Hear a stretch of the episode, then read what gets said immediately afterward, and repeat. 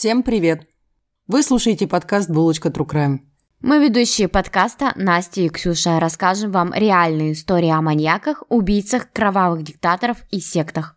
Мы будем погружаться глубоко в тему и будем ярко описывать детали всех преступлений, несчастных случаев, аварий, катастроф, заболеваний, эпидемий и смерти.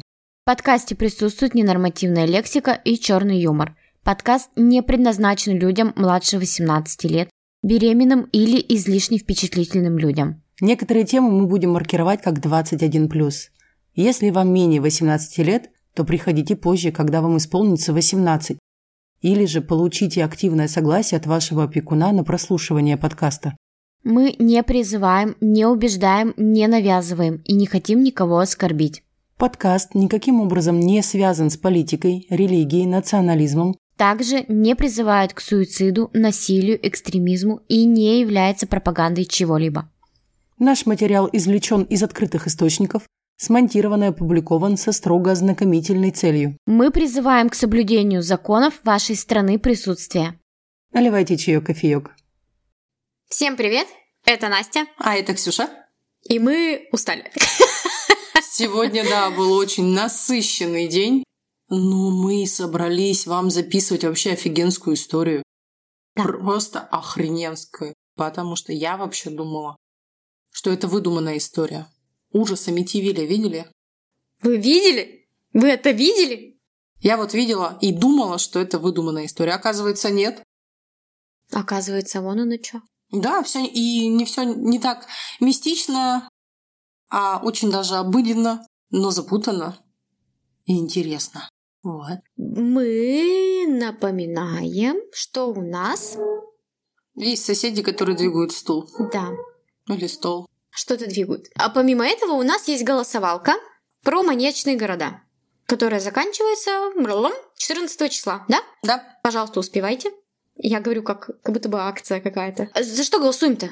Мы голосуем за нашу игру в маньячные города. У нас город на букву F. Это либо Флорида, либо Франкфурт на Майне, либо Флоренция.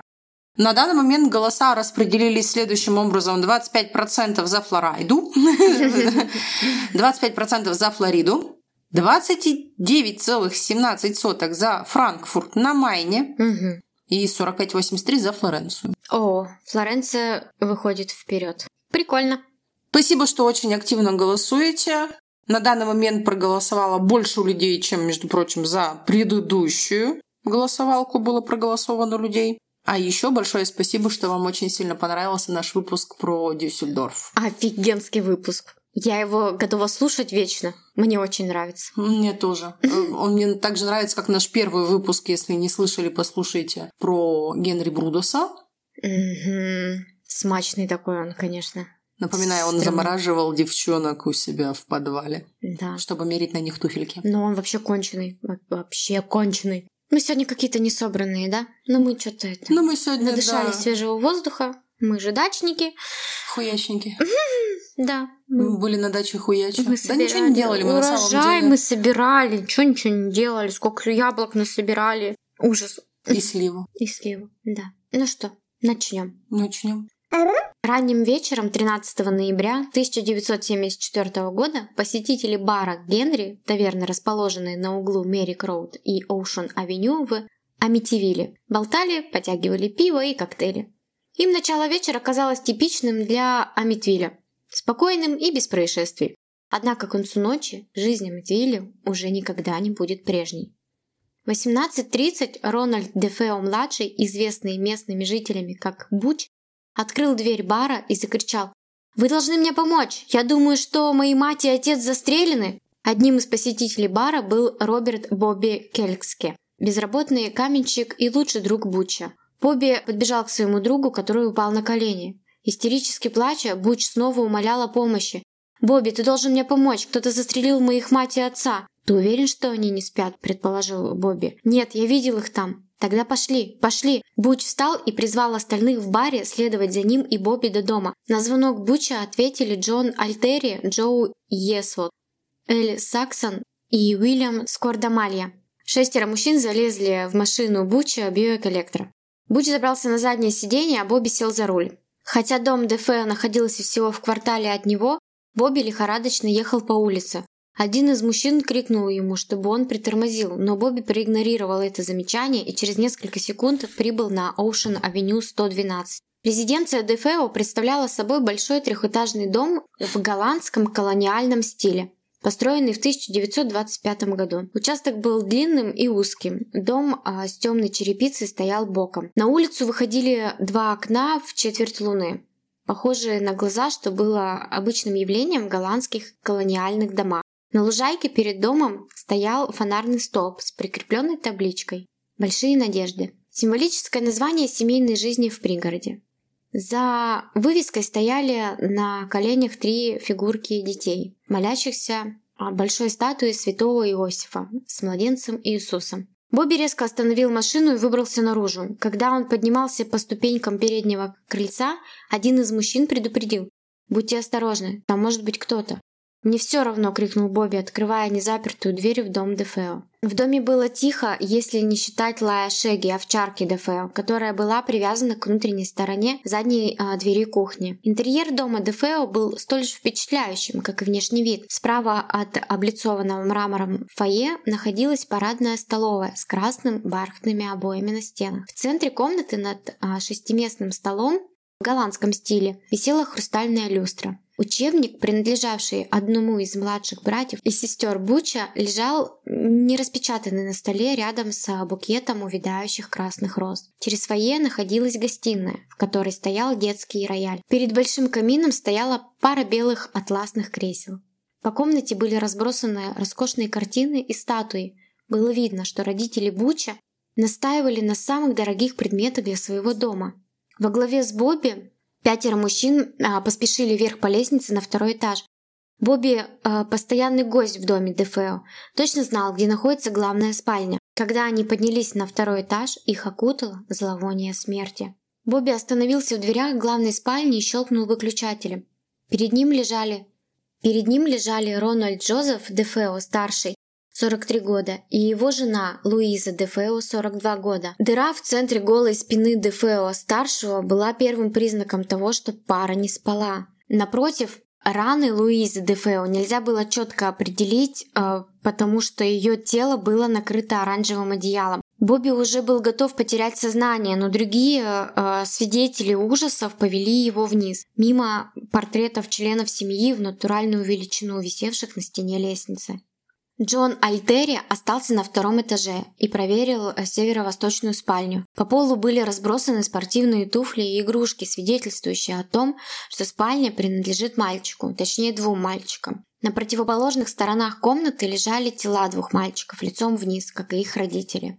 В кровати слева лежало тело Джона Дефео 9 лет. Альтери не мог определить местонахождение пулевого отверстия в спине Джона, так как а, толстовка которой он был одет, была залита кровью. На другой кровати лежал брат Джона, Марк Дефео, 12 лет. Рядом с кроватью Марка стояли костыли и э, простая серая инвалидная коляска. Мальчик недавно получил футбольную травму и нуждался в их э, помощи, чтобы передвигаться. В изножье его кровати лежало скомканное зелено-желтое покрывало, и оранжевое одеяло. На этот раз Альтери смог разглядеть рану. Единственное пулевое отверстие в центре спины мальчика. Увидев больше, чем хотел Альтерия, он вышел из комнаты и присоединился к остальным на первом этаже. Там Джо Есвот позвонил в 911, сообщив подробности оператору службы экстренной помощи. Вот такая вот ужасная картина открылась людям. Да. Шестеро убитых в доме и, и дети. убитый горем старший брат. Но что же произошло? Что же произошло, Анастасия? Давайте разбираться. Рональд Джозеф Буч Дефео-младший родился 26 сентября 1951 года. В детстве Рональд-младший, или Буч, как его стали называть, был толстым и угрюмым, жертвой насмешек в школе и непопулярным среди других детей. Его отец учил Буча, как постоять перед школьными хулиганами, но дома он сам был жесток с сыном. Рональд-старший не терпел возражений и непослушания, держа старшего сына на коротком поводке. Когда Буч повзрослел и стал подростком, он стал огромным и сильным, он был похож на медведя. И он больше не был легкой добычей для своего жестокого отца. Словесные перепалки на повышенных тонах очень часто перерастали в драки. Он и его жена организовали для своего сына посещение психиатра, но безрезультатно, поскольку Буч просто использовал пассивно-агрессивную позицию со своим терапевтом и отвергал любые мысли о том, что ему самому нужна помощь. В отсутствие какого-либо другого решения ДФО использовали проверенную временем стратегию умиротворения непослушных детей. Что же это было? Они стали просто покупать Бучу все, что он хотел, и давали любое количество денег, которое ему даже, может быть, и не нужно было. В возрасте 14 лет его отец подарил ему катер стоимостью 14 тысяч долларов для круиза по реке Амитивиль. Их дом стоял на реке Амитивиль, и угу. в дом заходила... А, для этого есть специальное название, но я его не знаю. Это когда прямо в доме гаражный катер с водой, то есть он на воде в доме. Прикольно. Они были очень богатыми. А, его отец работал э, в магазине по продаже машин угу. С тестем, с отцом, получается, его жены. Его жены, да. Да, да. И денег у них было дохренища. К 17 годам Буч был вынужден покинуть приходскую школу, которую посещал. К этому времени он начал употреблять серьезные наркотики – героин, ЛСД, и также он занимался мелким воровством. Мелкое воровство? Зачем? У него до хрена денег. Протест? Я думаю, что это протест. То есть сначала его много-много лет били и морально унижали, потом попытались подкупить, а психика-то сломана, психика нарушена, собака перекушена. И все эти вот приколы. Да, и он, мало того, что он стал наркоманом, так он еще и воровал, учитывая, что денег-то было, да, немерено. Видимо, внимания родительского ему не хватало. Его агрессивное поведение распространялось не только на домашних. Однажды днем, отправляясь на охоту с друзьями, он наставил заряженную винтовку на члена их группы. Молодого человека, которого он знал много-много лет, и даже мог, в принципе, называть его своим другом. Он с каменным выражением лица наблюдал, как лицо этого молодого человека бледнело от ужаса. Он убежал, а Буч спокойно опустил пистолет. Когда они догнали своего друга позже, в тот же день, Буч спросил его, а почему же ты ушел так рано? В возрасте 18 лет Буч получил работу в дилерском центре Бьюик своего деда. По его собственным словам, это была подливка, а, потому что от него были, ну, мало чего ожидали, то есть подливка ему, на. Угу. Занимайся чем-нибудь. Да, чем-нибудь только вот отъебись. Независимо от того, появлялся он на работе или не появлялся, в конце каждой недели он получал свои деньги, то есть свою зарплату. Это было как пособие от отца. Он использовал эти деньги для своей машины, которую он также купил, э, а, которую ему также купили его родители. А деньги он эти использовал вот на эту машину, на обслуживание, на алкоголь, наркотики, и он вообще перешел на очень тяжелые наркотики. Он Меня... уже начал колоться. Я тебя перебью, прости, пожалуйста. Меня всегда я не знаю, не удивляет и не злит. Ну, в общем, я, меня вызывает этот э, какой-то резонанс, наверное, в моей голове. Ну, вот мы из простой семьи, да? Угу. И все, что у нас есть, мы всего этого добились, ну, сами, да? Ну, угу. материально там, квартиры, машины. Но это, ну, непосильным трудом мы заработали на это сами. То есть родители нам ничем не помогали. А тут у тебя, тебе родители все дают все дают для твоей охуенной жизни, и ты тратишь это и, и свою как бы молодость на наркоту и вот это, блядь, я не понимаю, почему бы, не знаю, пойти учиться в какой-нибудь офигенский там университет, путешествовать, открыть свое дело и вообще заниматься любимым делом, да? Вот я никогда такого не пойму. Ну, все друг на друга не похожи, вот конкретно в этом случае, вот в этом случае. Там отец его пиздил с детства. Угу. И тем самым нарушил его психику. И поэтому он, имея деньги, воровал. Угу. Он, имея деньги, он даже если бы не имел денег, он бы все равно э, пил и наркотики бы употреблял. У него было просто, у него были деньги, которые либо давали, либо потом якобы он заработал, которые он также тратил на эту наркоту, потому что он уже не мог по-другому. И в него изначально-то не сильно вложились. Mm-hmm. А потом такие, ну, откупимся. А, а как жить эту жизнь-то он, скорее всего, и не знал. Еще плюсом появились а, сколько? Еще плюсом четверо детей, у них в семье же пятеро было детей, mm-hmm. будь старший. Скорее всего, как я могу понять, и мы вот когда готовились к подкасту, то, что мы рассказываем, младшим детям давалось больше. Меньше билось, больше давалось, больше хорошего отношения. Ну да, там вот мелкий ходил, да, куда-то на футбол или куда, кружки там. Да, а причем мы это ну, упустили, не стали об этом говорить. Я сейчас э, расскажу вскользь. В какой-то момент его как бы ну перестали бить. Угу. И любви-то он все равно не стал получать. Недолюбленный. Ребенок. Недолюбленный, побитый, избитый уже со сломанной психикой. Именно поэтому адекватный человек либо воспользуется возможностью и будет развиваться на деньгах mm-hmm. своих родителей, а, либо там, я не знаю, ну просто прожигать это, но он не будет вести, скорее всего, деструк... такую деструктивную жизнь. Mm-hmm. Тем более ему нужно, видишь, он наставил пистолет на товарища. Mm-hmm. То есть ему это уже говорит о такой, как скажем, социопатической модели поведения, он социопат, ему уже это все неинтересно. Он уже не испытывает эмоций. Его интересует только то, что его интересует. Но это явно не труд, достижение и праведный образ жизни. Mm-hmm. Ну, праведный в кавычках возьмем, да, такой социально одобренный. Это уже, это уже не про него. Однажды вечером между мистером и миссис Дефо вспыхнула драка. Да, кстати. Там мало того, что старшего сына постоянно били, там еще и родители постоянно дрались. Угу. То есть они между собой была недружная семья. А в таких семьях обычно растут либо вопреки, например, как я в своей, мои родители, которые постоянно там а, дрались и вели социальный образ жизни, я выросла, да, им вопреки.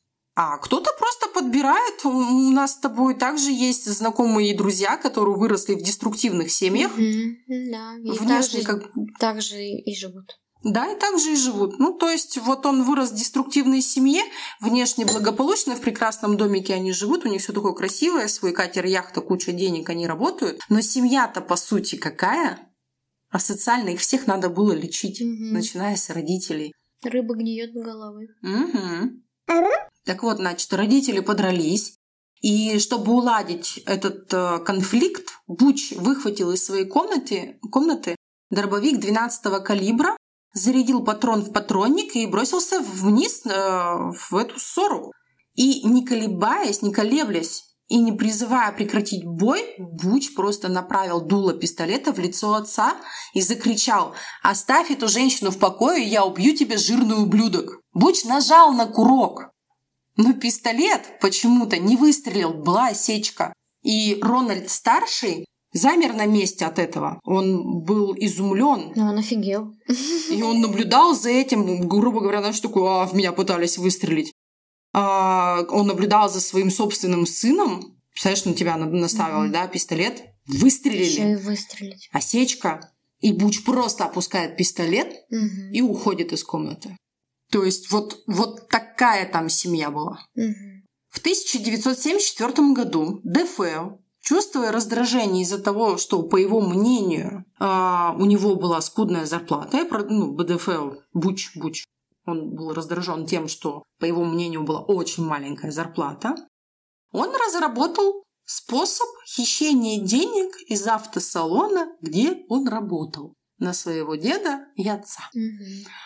В конце октября дилерский центр получил поручил ему внести в банк около э, там 20 тысяч долларов, какая-то такая сумма. И Буч спланировал инсценировку ограбления вместе со своим другом. То есть он еще и тусил в неблагополучном обществе. Компания. Да, компания, точно, это слово. И он договорился с этим другом разделить поровну деньги. План сработал, у них все получилось, но э, в салон пришла полиция, чтобы допросить Буча. И вместо того, чтобы спокойно отвечать на вопросы, а, Буч взорвался а, с яростью, он э, кричал, типа, что, какого хера, вот пришлите, зачем вы со мной разговариваете? То он вообще не ожидал. И тогда полиция стала подозревать, что Буч лжет. И попросили прийти его в участок, чтобы проверить фотографии возможных подозреваемых. И он отказался. Он сказал, что он не придет.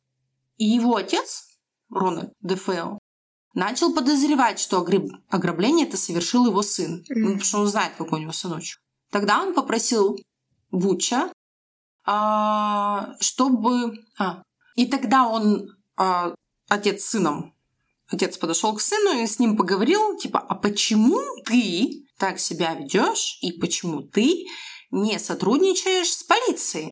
И Буч просто пригрозил, что он в следующий раз его пристрелит. Класс. Вот такой чувачок у нас, ребятки. Сразу это пристрелить. Да.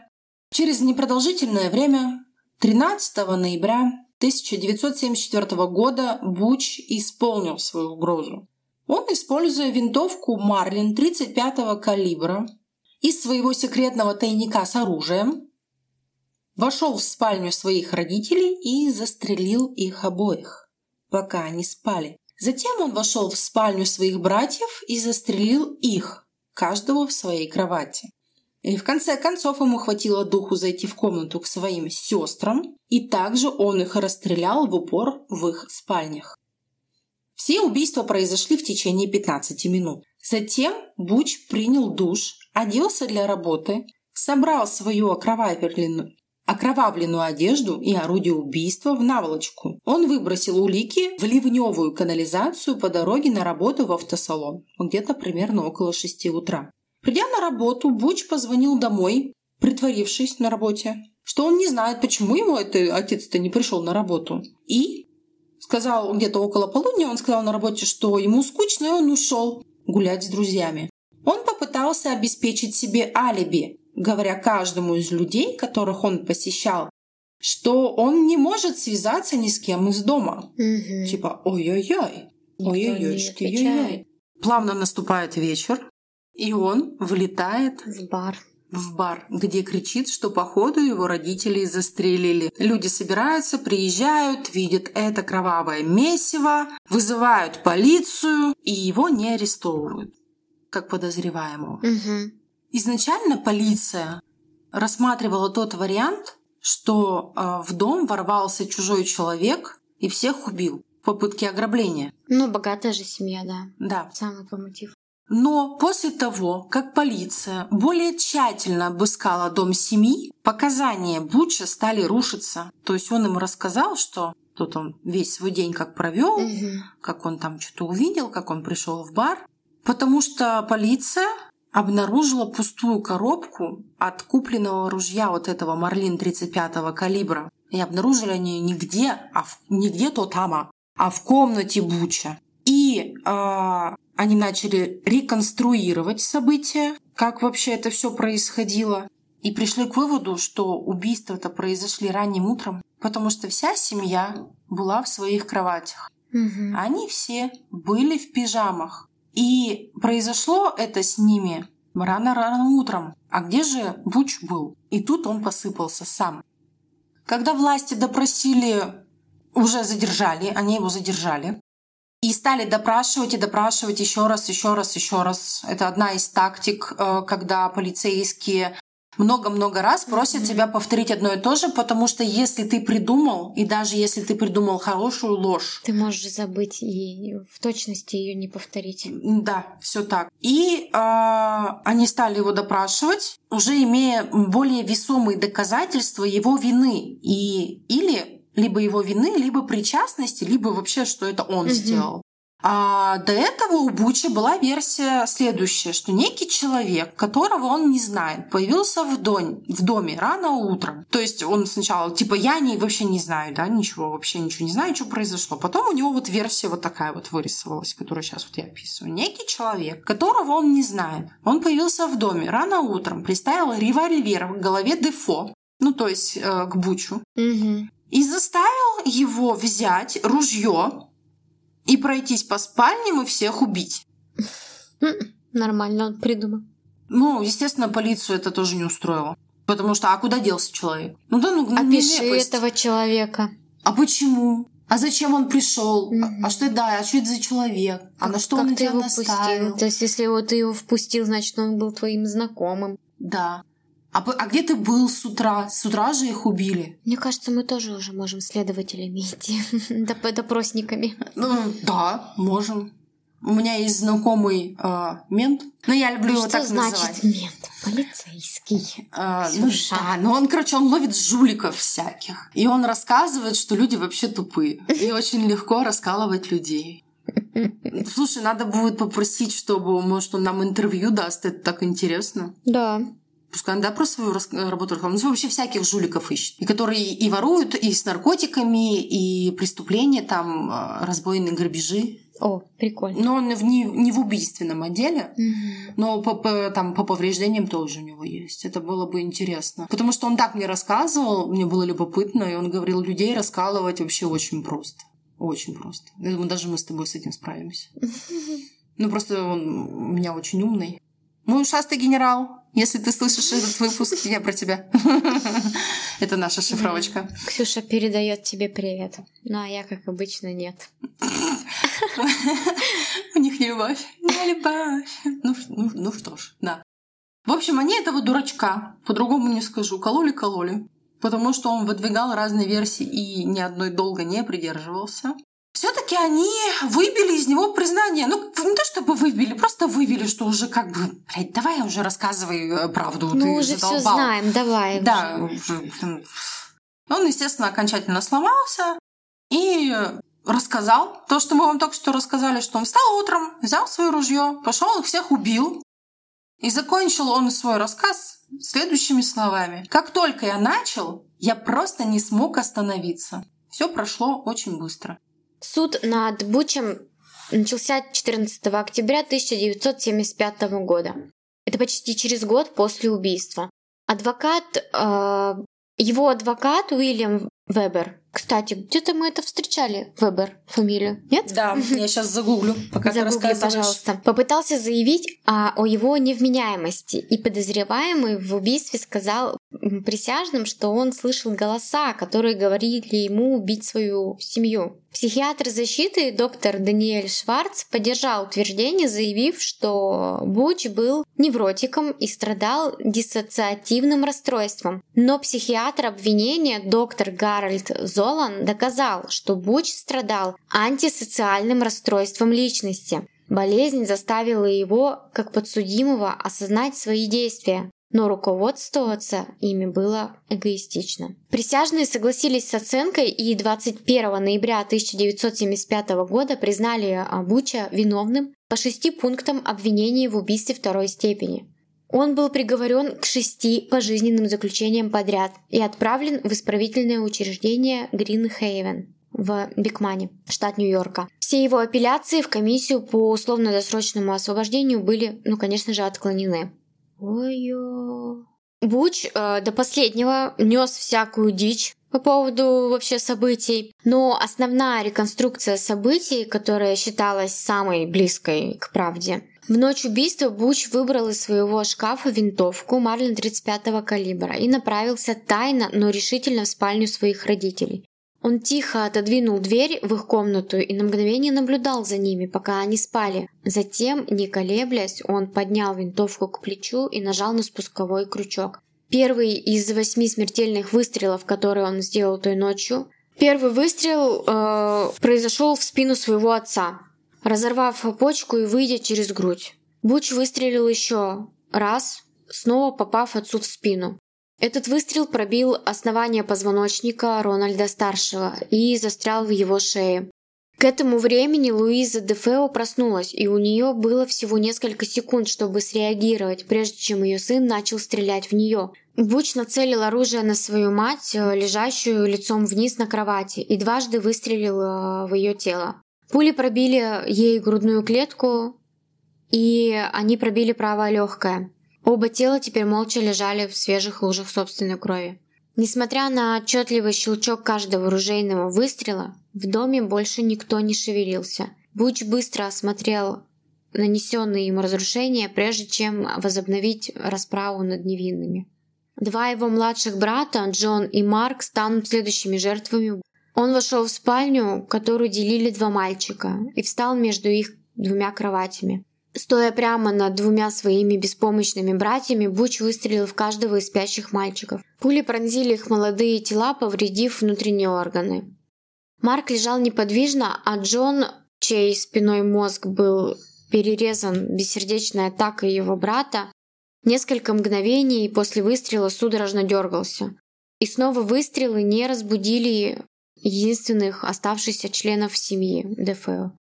И Буч беспрепятственно прокрался в спальню, которую делили его сестры Доун и Эллисон. Доун была ближе всех по возрасту к Бучу, а Эллисон училась в начальной школе с Джоном и Марком. Когда Буч вошел в комнату, Элли, Эллисон пошевелилась и подняла голову, когда он поднес винтовку к ее лицу и нажал на курок.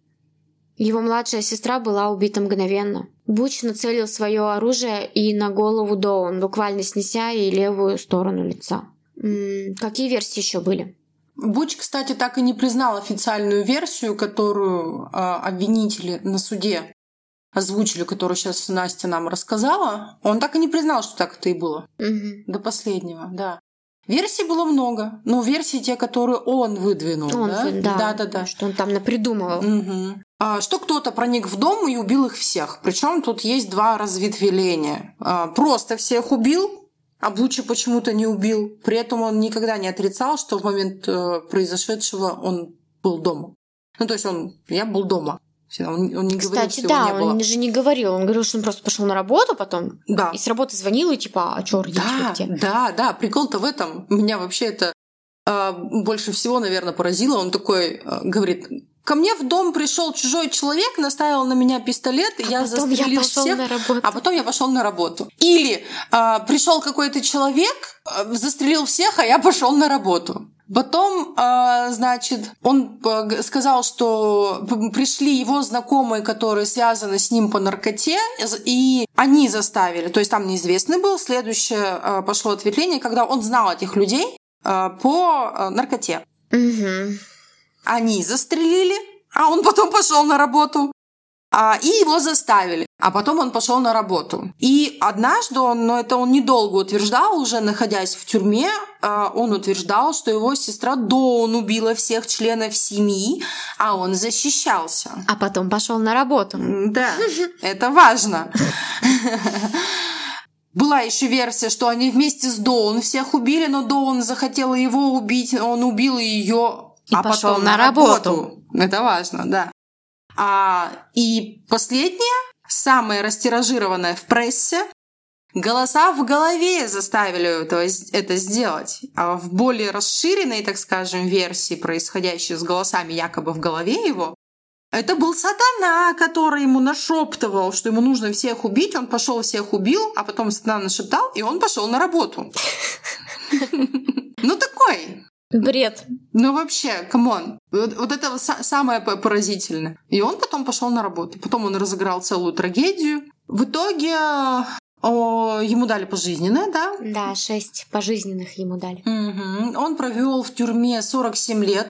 Он подавал э, несколько раз э, ходатайство на возможность условно-досрочного освобождения. Ну, как не условно-досрочного, а типа, чтобы ему срок установили, и, может быть, он типа сколько-то посидит, а потом выйдет. Ну, типа, чтобы пожизненно отменили ему. Мгм. Ну, так, естественно, ничего не вышло. А сидел он негромко. Все наши последние герои там что-то с кем-нибудь судились, кого-нибудь убивали в тюрьме. Тут просто сидел и сидел. Но он трижды был женат. Да, единственное, что он был трижды женат, в тюрьме находясь за все эти годы. Ну, у него была еще постоянная девушка. А как они Да. знакомятся? У них есть какой-то свой тиндер? Ну, как ждули, господи. Ждули? Ну, конечно, они пишут Что это такое? ждули. Ждули. Алло, come on, ты что, не знаешь? Ждуль? Алло. Ты откуда мне знать-то? О, дивный мир сейчас я тебе открою. Дивный мир. Да, ждули.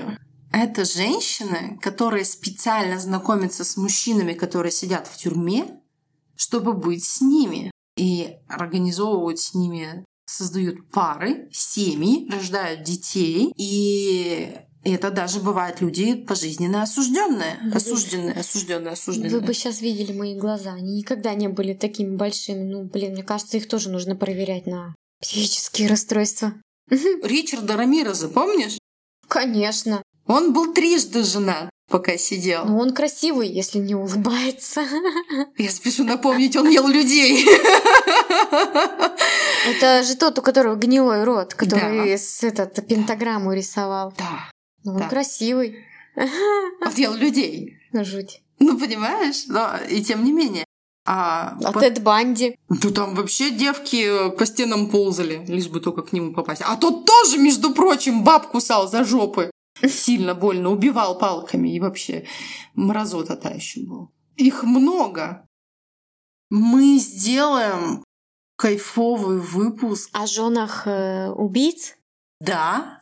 Хорошая тема. А Интересно. еще более кайфовый выпуск мы сделаем про ту участницу Пусси Райт, не помню, как, ее зовут, Мгм. которая вышла замуж за датчанина, который на своей подводной лодке убил и расчленил девушку и утопил ее тело вместе с подводной лодкой. Вы знаете такой кейс? Короткую версию мы выложим На всех на площадках. всех площадках, а более уже подробно, уже подольше выпуск мы выложим на Бутси, да? Да. Вот так. На Бусти и ВКонтакте, где вы можете... На Бусти. Почему я Бутси говорю? Бутси, Тутси. Бу- А может на Бусти, я не знаю, Ох как уж правильно. эти ваши интернеты. Ох уж эти ваши тики-токи. Рональд Дефео-младший умер 12 марта 2021 года. Ему было 69 лет. Свой пожизненный срок он отбывал в исправительном учреждении Салливана в северной части штата Фолсбург. Дефео был переведен в медицинский центр Олбани в середине февраля и в итоге был объявлен мертвым в 18 часов 35 минут по их там местному времени 12 марта 2021 года. Кстати, он не так давно и умер. Год назад. Да? А умер-то от чего? Что там? От старости. Да, от старости. Он все уже старенький, сердечко было, Мгм. бурная молодость. Ну да. Мгм. А мы сказали, что он своих родных наркотой еще накачал? Нет, Не сказали? не сказали. Извините, пожалуйста, что говорим в конце выпуска. А, В крови были обнаружены наркотики, он накачал своих родных, прежде чем убить каким-то образом. Но каким образом он так и не признался. Психопат. Мгм. Убитые.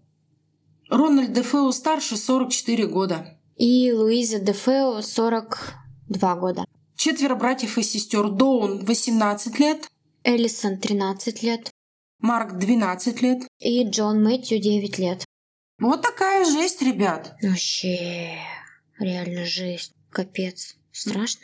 Очень страшно. Но из этой жести а, выросла культовая история. Так всем понравилось, как он рассказывал, что сатана ему в уши нашептывал, что он должен всех убить, что родилась книга, которая называется «Паранормальные явления» или «Ужас Амитивилля».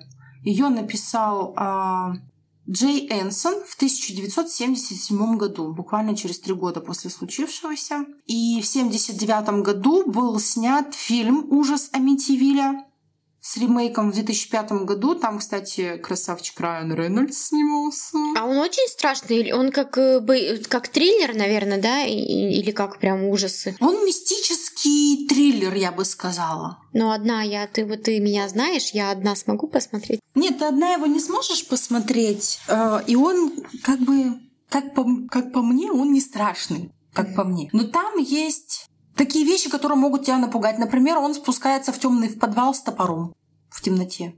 Потому что он слышит голоса, это тебя напугает. Да? Да. Ну, просто Не, меня... ну посмотри. Меня пугают, знаешь, вот эти стрёмные всякие там привидения, вот это вот амани- Скримеров там нет, кстати. Вот. Там нет такого, чтобы рез- резко кто-то из-под твоего Да? угла кричал, Ага. да, из, из-под твоего угла. Из-за угла там что-то кто-то резко, знаешь, чьи-то морды, когда появляются. мгм. Такого там нет. Вот я такое не люблю. Я такое не люблю, потому Очень- что это клише. Очень странный парадокс, что мы вроде такие темы читаем, и когда там готовимся, там что-то смотрим, да? Говорит Настя, которая... Я боюсь ужастиков. Да, я боюсь ужастиков. А тут кровь кишки распидорасила, то есть читать? Да пожалуйста, смотреть с красавчиком э, Райаном. Пожалуй, я завтра днем посмотрю. Ой, какая многогранная личность. А также была еще написана книга э, Риком Асуной, которая называлась «Разрушенные надежды. Правдивые истории убийств в Амитивилле». Есть целый сайт, кстати, посвященный этой книге. Там очень много картинок, вы можете почитать. Э, он на английском. Там, я думаю, несложно в наше время что-то перевести, да, машинным переводом. Была по этой книге снята документальная драма с, так, с таким же названием. А что стало вообще с бизнесом, с их считает, у них же целое, ну как, Так тесть остался. семьи. Это не был бизнес его отца. М. Это не был Это бизнес его тесть. отца, да. Сейчас мы вам рассказали основную историю, события, произошедшие. Но есть продолжение. А продолжение мы подготовили для наших подписчиков. Продолжение выпуска на Бусти. Вы можете его послушать, оформив подписку. Там, кстати, уже лежат два выпуска для бустанов. Да, Это будет третий. да. Так что подписывайтесь, подписывайтесь, подписывайтесь. Кстати, кто ты из Гарри Поттера? Давай, Луна Лавгуд, Гермиона Грейнджер. Я могу сказать только, кто я из черепашек ниндзя. Кто ты? Этот Микеланджело. Почему? Потому что он такой дебил, типа ему что-нибудь пиздануть, пошутить не смешно. Ну, а из Гарри Поттера кто ты? Или МакГонагал? Корень мандрагона.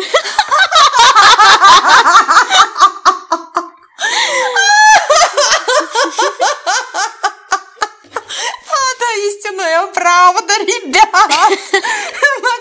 Начнет орать у меня, сука, уши закладывает. Очень похоже. Не так уж часто я и ору. Слава богу, я бы лишилась слуха. Так, а, возвращаясь к нашему дому, извините за автопчик.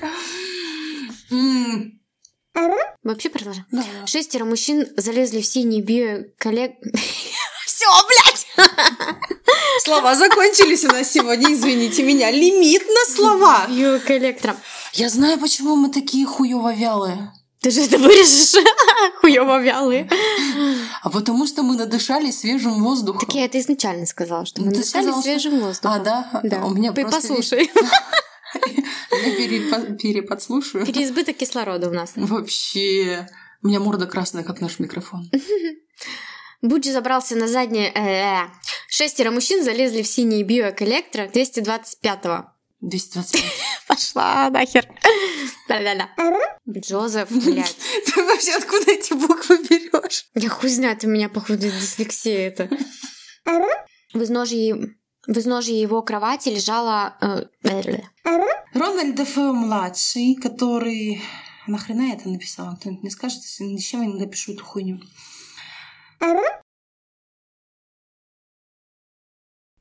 Вы слушали подкаст «Булочка True Crime». Подписывайтесь на наши соцсети, ставьте лайки и пишите комментарии. Поддержать наш проект вы можете на Бутсе, Патреоне и в ВК. Ссылки указаны в описании. Спасибо и до новых встреч!